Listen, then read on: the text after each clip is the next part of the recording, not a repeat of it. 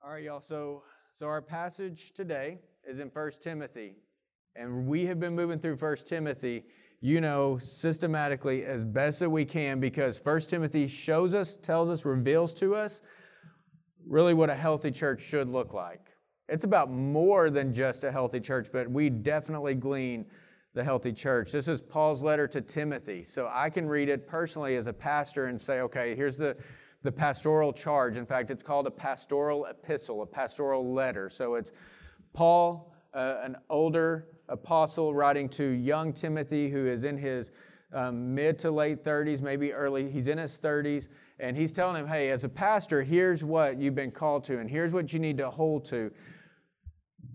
And then we've been able to like piece together, okay, God really does care about his church. He does clearly tell us what church should look like, and and then there's a lot of grace and freedom in that.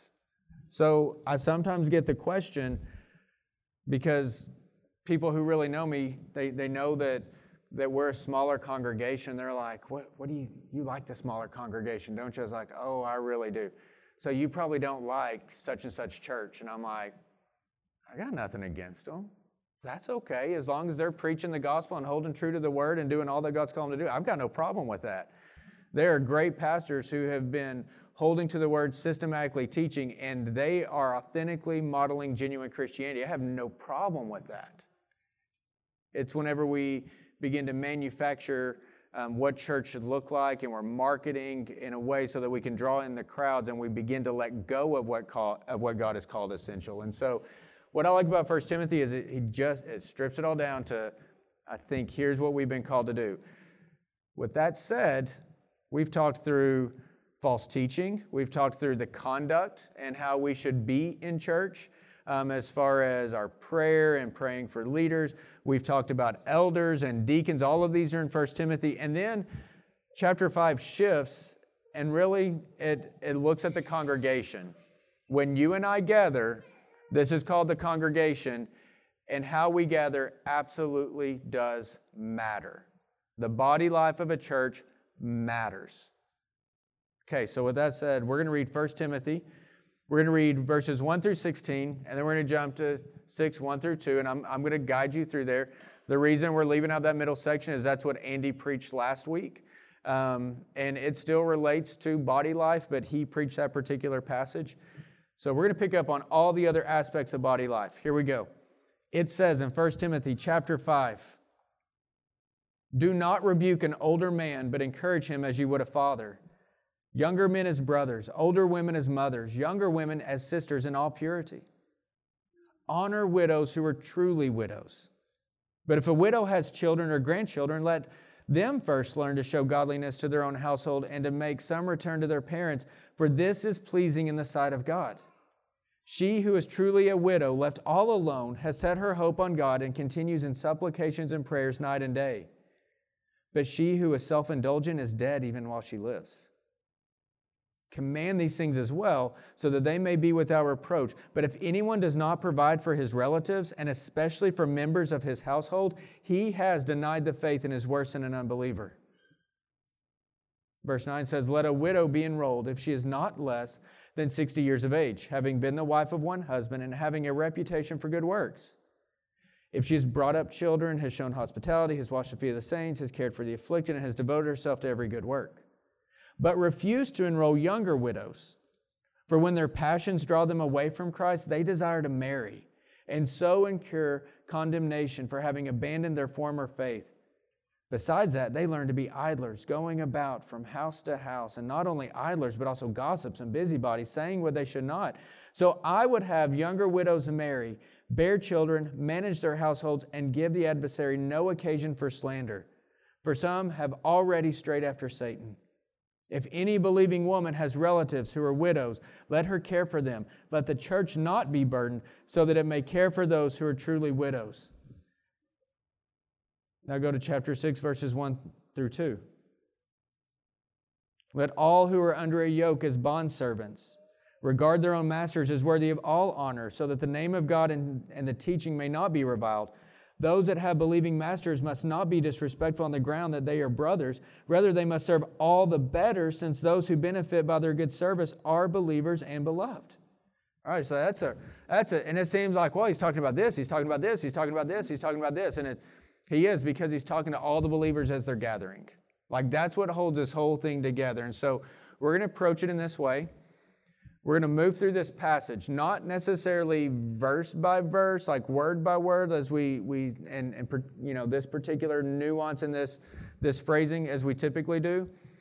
We're going to look kind of collectively at what does he tell us about generate one generation to the other? What does he tell us about widows?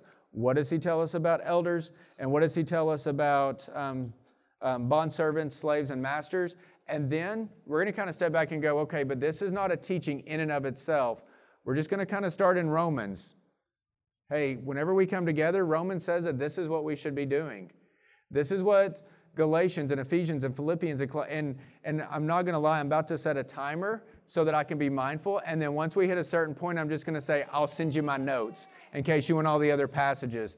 But I just want you to see and hear me on this God cares how we gather, He cares how you and I interact with one another. We can't come in and just simply gather and go with no connection to anyone else. We cannot come and just consume and not pour into others. Comes down to this we love God, we love one another, but watch this. We do love God by loving His people. And that's going to be kind of what pulls it all together. And I hope that that is what can be said of Cross Life. I hope it's what can be said of me. I hope it's what can be said of any church that preaches the gospel throughout this entire city. There is a reason that that verse is on the wall. I had it put there that behold how good and pleasant it is for brothers to dwell together in unity. It was part of our opening verse today. But it's on that wall because about three to four years ago, I asked for it to be placed up there so that it reminds all of our students, all of our faculty and staff, everyone who comes into this room, that to be a Christian means that we're called to unity in the faith. And we're going to see that over and over again. And I'm going to tell you, that is going to lead to it being comfortable in moments and welcoming and incredibly uncomfortable at moments because this means that our lives intersect and that's how it was meant to be because as brothers and sisters in Christ, we have to be in one another's lives. So you're going to hear those verses later. That's kind of our framework. But we love God by loving his people. And if we're not mindful and intentional, I'm kind of front loading here a little bit and because we're going to have a lot of verses at the end. If we're not mindful and intentional, what can happen in the church is not widespread care, but widespread neglect. Because somebody else will call, somebody else will do, somebody else will connect, somebody else will catch, and in the end, nobody's doing anything because we're not caring, we're neglecting. Got to be very, very careful. We cannot let others do what we've all been called to do. So, what does this particular passage, we're going to start there, what does this particular passage tell us about congregational life and what it should look like? And I'm, I'm not joking, I, I know me, and you know me. And so there goes my timer right there. If I say I'm going to keep it short, like, we just know it's not. So I'm going to be mindful of that timer right there. Okay, one generation to the next. This is what it tells us. Look, do not, do not rebuke an older man, but encourage him as you would a father. Younger men as brothers, and older women as mothers, younger women as sisters in all purity. Here's the principle that you and I really need to follow. Like it, it all boils down to this that when we come together, you and I are family. We are co heirs with Christ. Any believer that I encounter is my brother in Christ. Any sister that or any woman that I meet who believes in Jesus Christ, regardless of age, is my sister in Christ. We are family. And I get it. With family, I'm one of seven kids. You know how to, to love one another and you know how to drive each other crazy, but you know what? You're still family.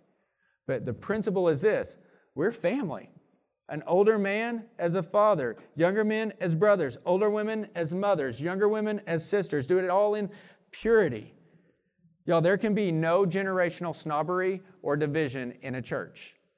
It's not meant to be, and yet if you walk into a church uh, in modern times, and I'm not like singling anyone out, so if you're like, oh, he's talking about, no, I'm talking about if you walk into a church, Chas and I have experienced this. We walk in, they see our kids, they're like, oh, oh, oh, oh. We'll show you where the sanctuary is first. Let us show you our children's department. I have no problem with children's departments. I think that they can be absolutely incredible. Yeah, and our youth, they meet right over here. Look at that center. And y'all, y'all look like you're in about the 30s and you've got kids, so we're going to be sending you to this class right over here.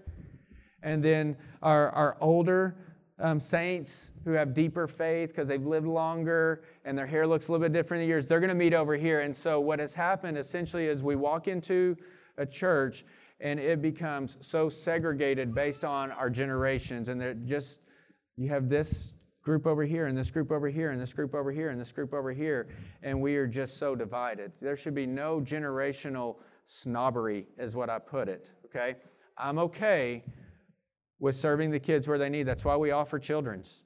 I would love it. I am praying, Lord, bring somebody up within Cross Life who has a heart for youth because we have kids um, who are growing into youth who need the word and that intentional attention.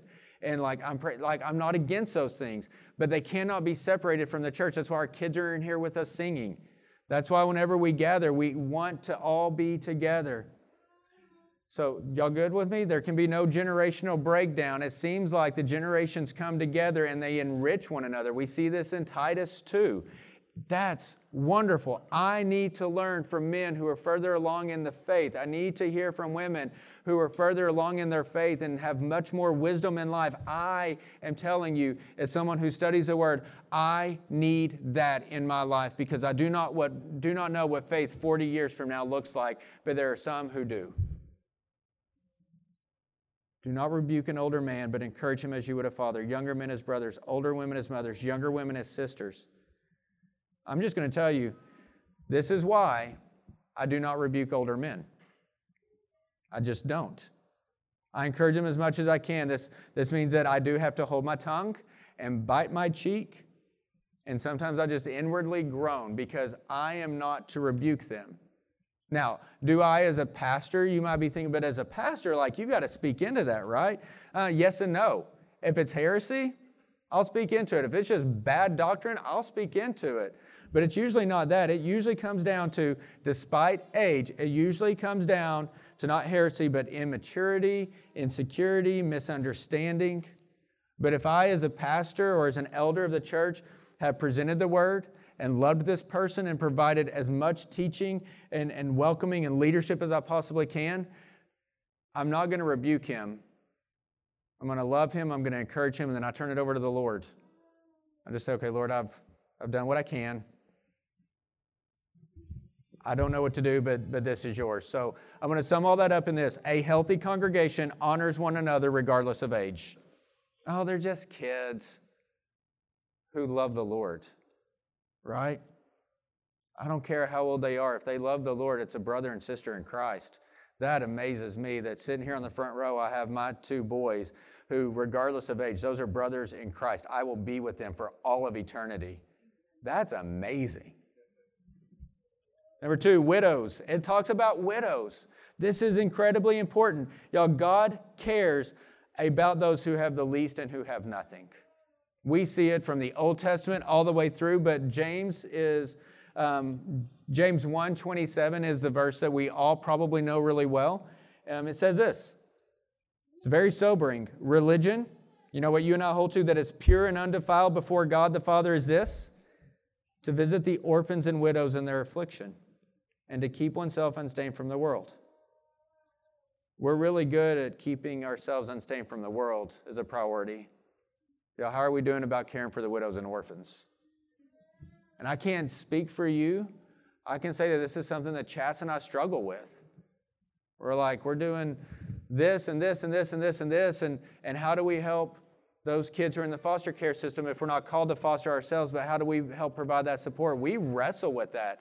But you know what? Maybe in our wrestling, we're also being unfaithful because we're not following through either. I'm just like bringing you into my household again. This is something that it is easy for us to neglect to visit the orphans and the widows in their affliction. But I, you got to, I'm not, this is where I'm not going to do the total verse by verse breakdown. Eh, I'm going to break it down in, in, some big key points. Paul takes care to define the widows that the church should care for and should not care for. Not like we don't care about them, but we don't enlist them as one of our widows. And so he says in, in verse 3 honor widows who are truly widows. So, what does it mean to truly be a widow? It's this one in verse 4. She's truly a widow if she does not have family who can care for her. That's one of the first criteria. There's nobody else in her family who can care for her. She is first the responsibility of her family. Does she have children? Does she have grandchildren? Here is something I wanted to make sure that you heard me say because I'm going to need this one day, and I just you're going to have to remind me. But whenever God said, honor your mother and father, that includes in their widowhood. That includes as they get older. Whenever they are moving through that transition in life, we still honor our mother and father. There is godliness in this honoring. It is a responsibility of the family first to care for widows. Look at verse 8. This is the one we don't like. I think it applies to widows, but I think it applies to all of family. If anyone does not provide for his relatives, it didn't say widow, it just said relatives. For if anyone does not provide for his relatives, and especially for members of his household, he has denied the faith and is worse than an unbeliever. So there you go. I don't like that at all. Just going to tell you. But that's what God does. He puts those verses there where He says, hey, but you need this. Like congregational life, body life, authentic, genuine Christianity looks like this. Here's the other thing she is truly a widow if she displays godliness through prayer and service. That's in verse 5, is where it begins that. She's truly a widow if she displays godliness and through prayer and service, is what kind of breaks down to. Look at verse 9, it really articulates that. She's truly a widow if she's, um, I'm sorry, I, have kind of brought it all together. Um, it, it, it shows us aspects of what that godliness in prayer looks like in verse 9. But verse 9, he just kind of sums it all up. He says, She's truly a widow if she is, here you go, she's mature in her age. She's not less than 60 years of age. Oh, Ricky, what if she's 58 and a half?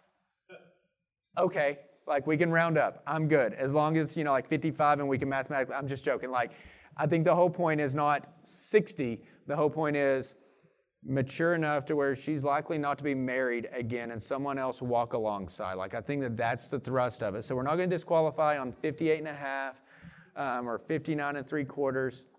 But that's that, that framework there. She's truly widow she's, I put mature in her age, had a healthy marital life. It says right there in verse 9, she's having been the wife of one husband. Look at this next one. She's displayed godliness. She's having a reputation for good works. Right, so we should be caring for our widows, but Paul says, I want you to be careful to, to care for those who are truly widows.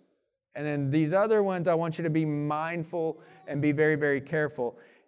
Whenever it says, like, and as we move back through there, um, he talks about how you should not enroll them as a widow. It seems, we don't know a whole lot, but it seems like there was a, like a list within the church. And if somebody wanted to be a widow, then your name was like enrolled upon this list. And there was a particular like devotion to the church of service and things you were doing. So you were like enrolled. So whenever he says don't enroll someone, he's, it's like an, it's this capacity of something that, to be quite honest, we don't really know. What I think it means for us is if we say within our church that we're going to care for a widow, like we've enrolled them into our care. Okay, so he's saying though that we want to be very, very careful um, which widows we enroll, especially younger ones, because he uses strong language. They could be drawn away from Christ, he says. He says later that uh, and that really comes down to being drawn away from serving only Christ. He says that some have like basically pursued the devil. I mean, it's pretty harsh language for, for these young widows. But if you go back to that enrolling and enlisting idea, that whenever they were widows and they were young, they would say, Hey, church, will you take care of me? And the church would like enroll them and bring them in. They were to be devoted to the church and they're doing good works within the church and they're serving the church. But then they look over, they're like, Oh, well, here's another affection that I have, and I want to get remarried. And so then they begin to abandon their service and, and their devotion to the church. It's kind of that idea. So it says the church should not enroll them as widows because, look, they will desire to marry again. Paul's not going to like slam that. He goes on and he says, um, because in, in desiring to be married again, they will be provided for. And then he says they're going to learn to be idlers because the church is meeting their needs. So they don't have to serve the church or go be productive because the church is meeting their needs. And so then he says that they're going to be gossips and busybodies. And I, I just know Paul has to be looking there. I think Andy did a great job of kind of setting the context last week of in this situation, it's almost like Paul knows that there are some dynamics in the church that specifically have to be addressed. The widows aren't being cared for the right way. The elders, Timothy, they're not being cared for. So make sure these things are being done slaves and masters, what we're going to talk about here in a moment, that's not like it's a real situation that, that he's looking into saying, you better guard these things because this matters. Paul's last words oh, um, regarding widows. Got two of them. I would have younger widows marry, bear children, manage their households. Their remarriage is not an evil or bad thing. He's just saying they, this part right here that let the church not be burdened so that it can care for those who are truly widows. Let them get married again. That's wonderful. That's from God. Okay, last word on it all. If any believing woman, this is not for widows, it's, it's I mean, about the, it's about the widows, but it's not for the widows. But if any believing woman, so believing women in this room um, and in churches, has relatives who are widows, this is for us right now, let her care for them. If there is a widow in the family, believing women are to care for them. It's what Scripture says. It's not what Ricky says. It's something that we are called to do. And it's for this reason. The very next verse let the church not be burdened so that it may care for those who are truly widows. There must be active service for those in need. Y'all, God cares about widows. He also cares that the family first honors them and that believers genuinely follow through on this. I'm going to sum it all up in this way A healthy congregation cares for its widows and encourages care for its widows. We must be doing that. What if we don't have widows in our church? Then when we do, we must care for them. Andy covered the congregation elders, that's verses 17 through 25. It basically comes down to this a healthy congregation honors its leaders.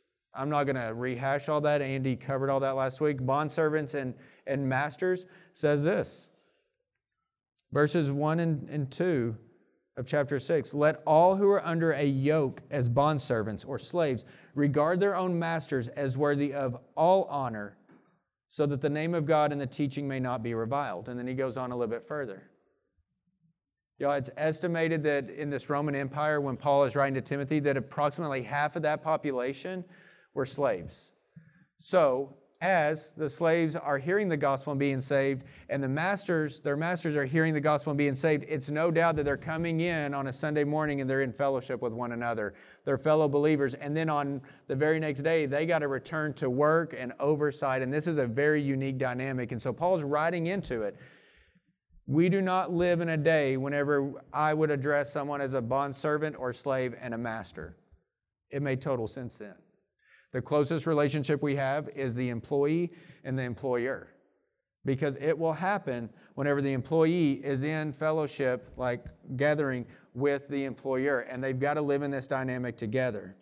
So Paul clarifies that the employee should always honor his employer with, quote, all honor. Okay, now, but watch this because it, it's going to point back to congregational life. So here's what it says those who have believing masters must not be disrespectful on the ground that they are brothers. Rather, because they are brothers, rather, they must serve all the better since those who benefit by their good service are believers and beloved. So here's the temptation the temptation is this I'm a believer, my boss is a believer, therefore, we can have grace with one another because we're both Christians. And so then we, the temptation is we begin to, we wouldn't say, but we begin to take advantage of that brotherhood and that fellowship in the faith.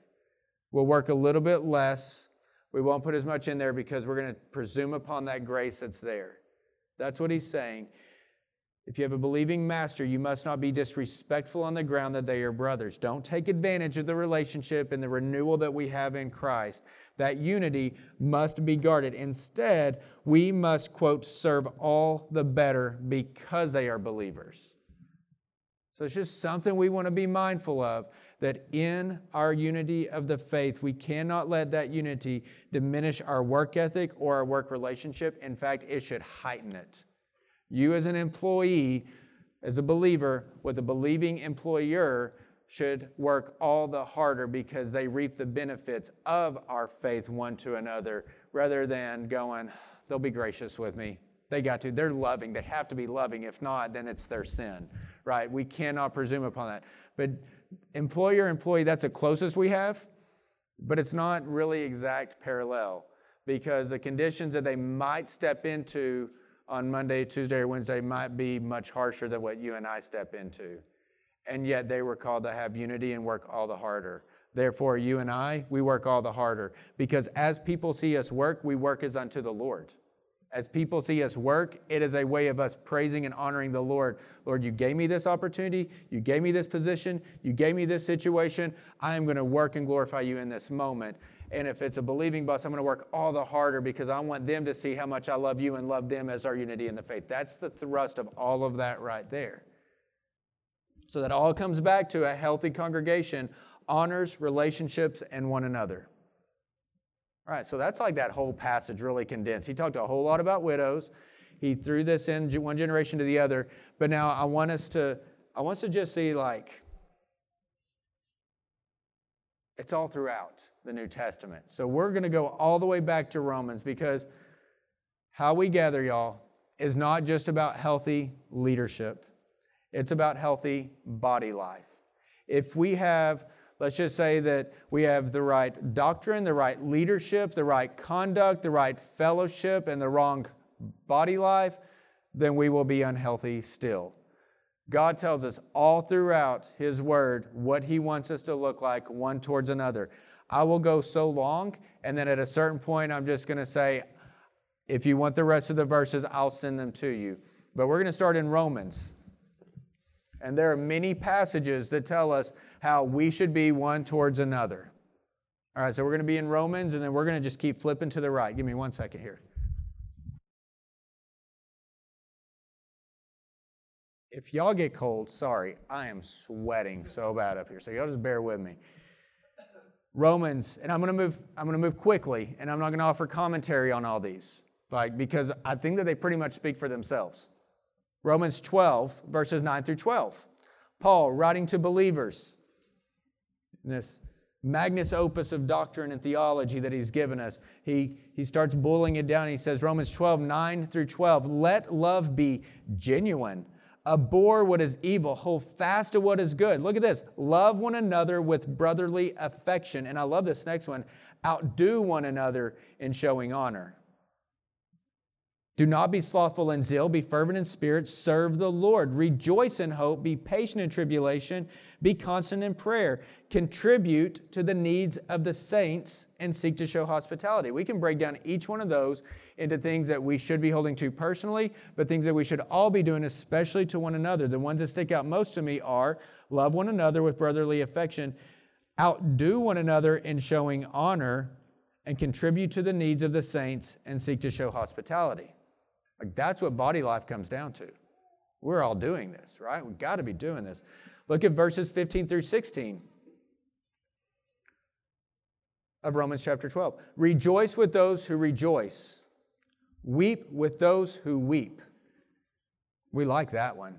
Now look at the next verse. Live in harmony with one another. Do not be haughty or proud, but associate with the lowly. Never be wise in your own sight. All of that together. We're good with rejoicing with those who rejoice, weep with those who weep. Live in harmony. Ah, I've tried. It's not on me. No, you live in harmony with one another. Do not be proud. Associate with the lowly. Don't be wise in your own sights. Live in harmony with one another. Romans chapter 14. This is a longer one. Really wish that Andy were in here for this one. Romans 14, verses 1 through 13. Just think that this is good for Andy because it talks about vegetables. As for the one who is weak in faith, it says. Doesn't mean that they don't have faith. They're a believer, it just means that they're weak in it. Sometimes, though, we tend to think that we're the strong one when really, in fact, I am very likely the weak one. As for the one who is weak in faith, though, welcome him. But do not quarrel over opinions. One person believes that he may eat anything, while the weak person eats only vegetables.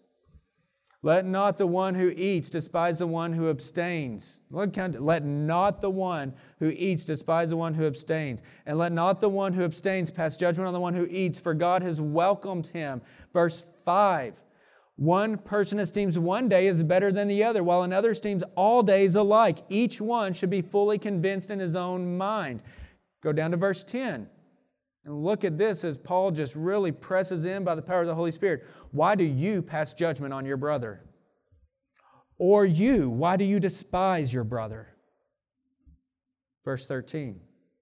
Therefore, let us not pass judgment on one another any longer, but rather decide never to put a stumbling block or hindrance in the way of a brother. It's our obligation to one another. It's what we got to do. This is what we're called to do. Romans 15, 1. We who are strong have an obligation. That's a, an obligation to bear with the failings of the weak and not to please ourselves. I need that one in front of me every single day. I do. Maybe you're not me because you're all like, really? You, okay. But have you not ever just had like a brother who failed and you're sitting there going, really? I'm done. Like, I'm, we don't get to do that. We don't get to check out on family. We don't get to neglect a brother. We must care. We who are strong have an obligation from our God in heaven to bear with the failings of the weak and not to please ourselves. Let us, let each of us, first to, let each of us please his neighbor for his good to build him up. Romans 15, 5 through 7. May the God of endurance and encouragement grant you to live in such harmony with one another in accord with Christ Jesus. Y'all listen to this. This is wonderful. That together you may with one voice glorify the God and Father of our Lord Jesus Christ. Therefore, welcome one another as Christ has welcomed you for the glory of God. He's weak, he's strong, I'm weak, he's strong, I'm strong, he's weak. Doesn't matter. Live in harmony, serve, outdo one another in showing honor. It's what we're called to do. Go to 1 Corinthians.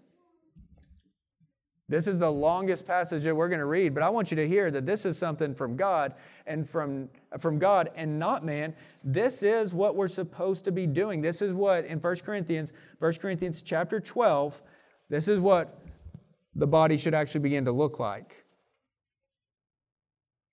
1 Corinthians chapter 12 verses 14 through 21. Paul writes, "For the body does not consist of one member but of many.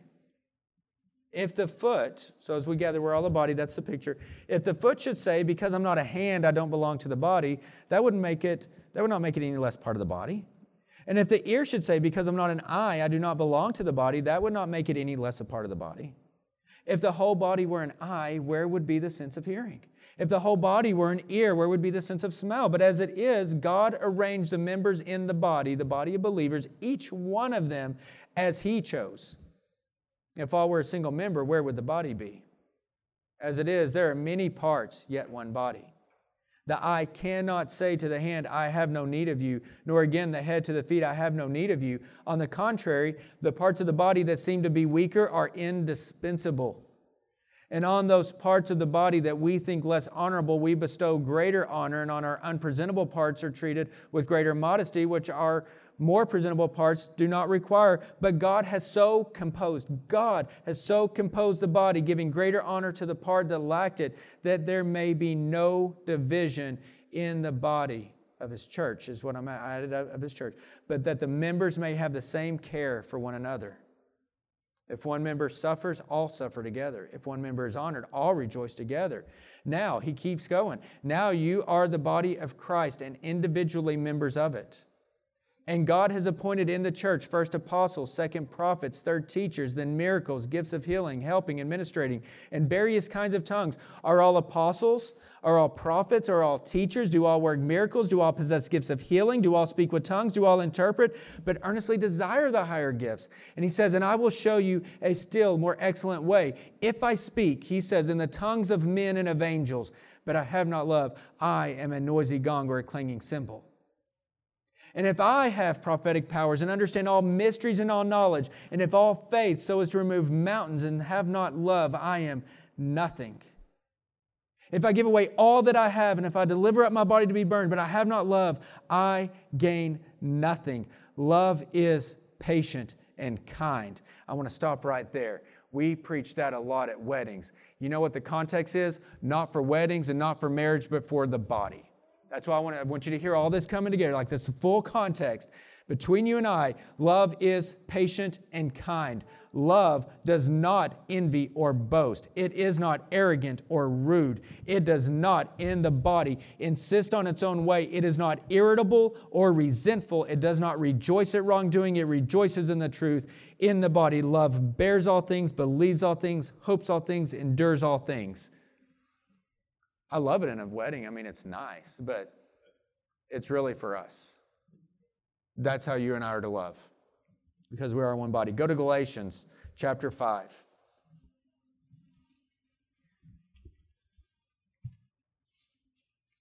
Galatians chapter 5, verses 13 through 15. Paul writes to him, he says, For you were called to freedom, brothers. Only do not use your freedom as an opportunity for the flesh, but through love serve one another. For the whole law is fulfilled in one word you shall love your neighbor as yourself. Look at this. But if you bite and devour one another, watch out that you are not consumed by one another. Sadly, that is a reality in churches. They bite, they devour. There is no love. May we not ever be that. Galatians 6, 1 through 2. A little bit further. Brothers, this is where, brothers, if anyone is caught in any transgression, you who are spiritual should restore him in a spirit of gentleness. Keep watch on yourself, lest you too be tempted. Verse 2 But bear one another's burdens and so fulfill the law of Christ.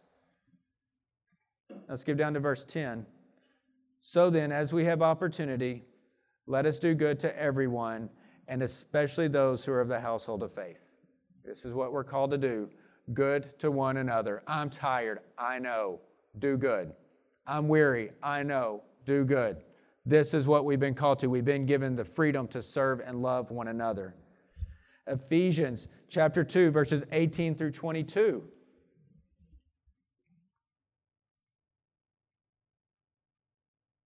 I love this one. This is so good. Ephesians 2, verses 18 through 22. There's like a great perspective setting. For through him, sorry, I still heard pages, so wait. Ephesians chapter 2, verses 18 through 22. For through him, Jesus Christ, that's, that's the him. For through him, we both have access in one spirit to the Father. So then, you are no longer strangers and aliens, but you are fellow citizens with the saints and members of the household of God built on the foundation of the apostles and prophets, Christ Jesus himself being the cornerstone, in whom the whole structure being joined together grows into a holy temple in the Lord. In him you also are being built together into a dwelling place for God by the Spirit. You, as you look around the room, you are family and co heirs with Christ. You have been brought together. You are no longer aliens and strangers to one another. When we gather, it is a family reunion of us coming to one another. It's just what are we going to do in that family that God has built? Ephesians chapter 4, verses 1 through 3. Paul writes in Ephesians 4, 1 through 3 I, therefore, a prisoner for the Lord, urge you to walk in a manner worthy of the calling to which you have been called. And this is what that means. What's this manner worthy of the calling? Look at verse 2. With all humility and gentleness, with patience bearing with one another in love, eager to maintain the unity of the Spirit and the bond of peace. As we move through body life, you'll begin to realize that yes, though you as an individual matter and that Christ has redeemed you, it's not all about you. It's about us coming together in our encouragement and unity of the faith that so reflects the love of Christ for all people. Ephesians chapter 4, verses 31 through 32. Let all bitterness and wrath and anger and clamor and slander be put away from you, along with all malice. Verse 32 Be kind to one another, tenderhearted, forgiving one another. I love this, as God in Christ forgave you. Do not think that bitterness and wrath and anger and clamor and slander and malice. Do not ever think that they would never make their way into the church. What God has brought together, Satan will seek to destroy. That's why you and I, along with all believers, whenever we're together and whenever we think of them, we must be kind and tenderhearted and forgiving. Why? Because Christ forgave us. Philippians chapter 2, verses 2 through 4.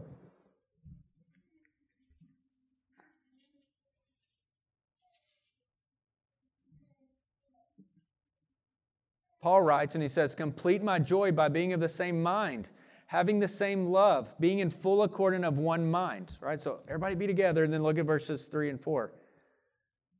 Do nothing from selfish ambition or conceit, but in humility count others more significant than yourselves. Verse 4 Let each of you look not only to his own interest, but also to the interest of others. I do have a passage in Colossians. You can write it down, but we're, we're going to turn to some others. So, Colossians chapter 3, verses 12 through 16. I'm going to read you verse 16 of it while you write it down.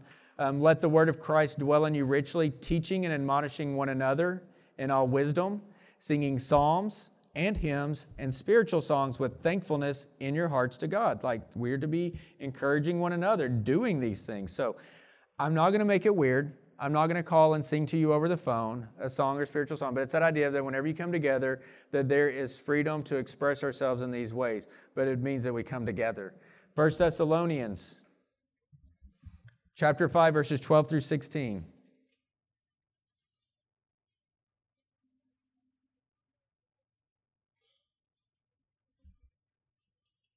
1 Thessalonians chapter 5, verses 12 through 16. Body life. What does this look like? What does healthy congregational life look like?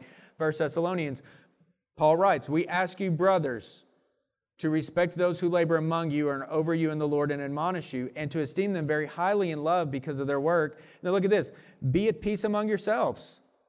And we urge you, brothers, admonish the idle. In other words, step into their life and get them going. Encourage the faint hearted Help the weak. Be patient with them all. Can I, I'm just going to do verse 14 again, but I want you to remember those last five words. Admonish the idle, encourage the faint hearted, help the weak, be patient with them all. See to it that no one repays anyone evil for evil, but always seek to do good to one another and to everyone. You can write down 2 Thessalonians chapter 3 verses 14 through 15. He says, If anyone does not obey what we say in this letter, take note of that person and have nothing to do with him, that he may be ashamed. Do not regard him as an enemy, but warn him as a brother. Like that's what, what Second Thessalonians said. Like if there's someone, they don't agree with the right doctrine, it said don't regard them as an enemy yet, but you need to warn them as a brother. We have to encourage, we have to warn, we have to admonish one another because you and I are going to be wrong. It is loving to step into the wrongness to get them back on the right track. Just got to know that. I'm going to read a familiar passage to you, and then I'm going to give you the references for the others, and then we're going to finish. I, actually have two more passages, but Titus chapter 2, verses 1 through 10.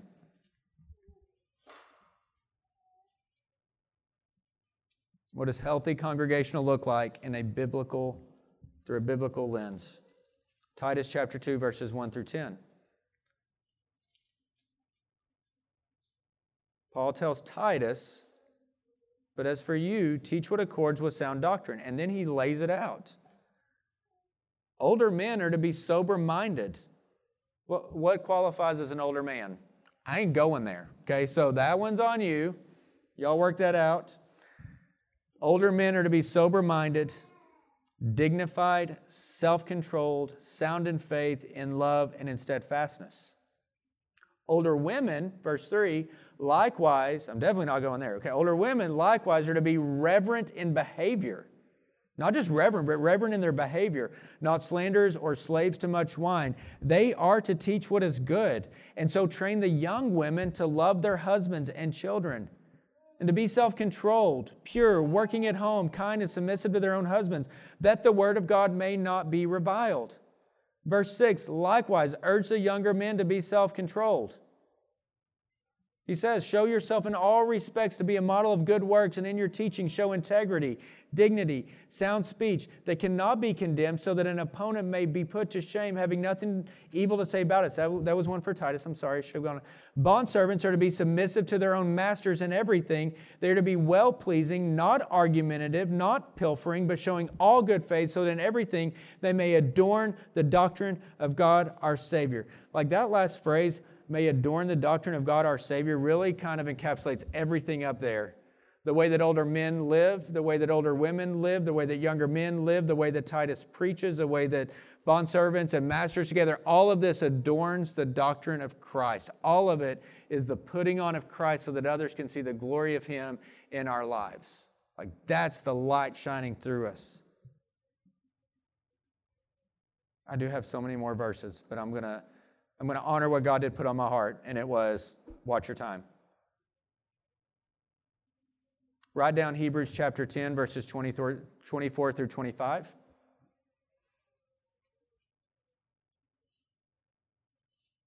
says, Consider how we stir one another up to love and good works, not neglecting to meet together, as is the habit of some, but encouraging one another. Write down James chapter 5, verses 14 through 16. Confess your sins to one another. Pray for one another so that you may be healed. Write down James chapter 5, verses 19 through 20. It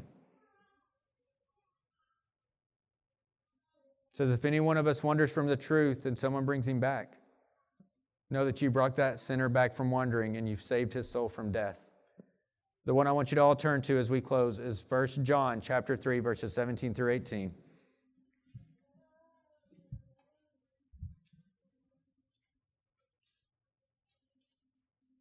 For us in our congregational body life. But if anyone, if anyone has the world's goods and sees his brother in need, yet closes his heart against him, how does God's love abide in him?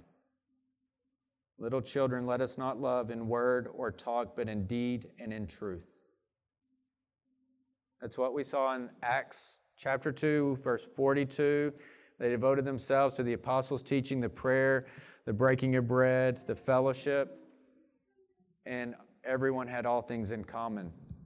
Because if anyone had the world's goods and saw his brother in need, they gave it. I love that last one. Little children, let us not love in word or talk, but in deed and in truth. So, cross off, how are we doing? Like as a congregation, like how are we doing? But, but more specifically, how are you doing? Because God has clearly told us that there is an obligation upon us when we put all of this together, then we, we realize that the, the church that Christ has established should be a unique place of deep love and quick forgiveness, selfless sacrifice, high honor, grace, and mercy, and all of that is riddled and muddied with real life alongside one another. It gets messy, it gets hard, but this is what we're called to do. It is for you and the neighbor sitting alongside you and those who couldn't gather this morning it's for you and your neighbor that Christ came and died, not for us simply. And whenever he died and we believed in him, then he brought us all together into one body. And he says, My body must be healthy to therefore honor who I am in my sacrifice, so that God may be glorified. Now, this is what we've been called to, that we may with one another grow closer to him so that he receives higher praise throughout the rest of our life and all of eternity. It's just a matter of will we do it or will we not? It all comes down to obedience. Let's pray. Lord, for all the words spoken today, may we leave here with this that you, Jesus Christ, you came and you made us your own. And in making us your own, we are no longer our own, which means we no longer get to live for ourselves. I do pray that as we reflect on the sermon, Lord, we see that in all the words, Lord, there was a depth of Scripture. Over and over and over again, your word reminding us of who we are to be in light of the gospel so that you may be glorified. We are reminded all throughout Scripture that we only who we are because you came for us and redeemed us. Lord, therefore, may we not live for ourselves, but for you. Lord, let your kingdom come. Let your will be done here on earth through us as you would have it in heaven. Lord, may we be obedient. Give us the strength to walk in these things because they're not easy. And Satan would love to destroy that. We love you and we praise on your son's holy name. Amen.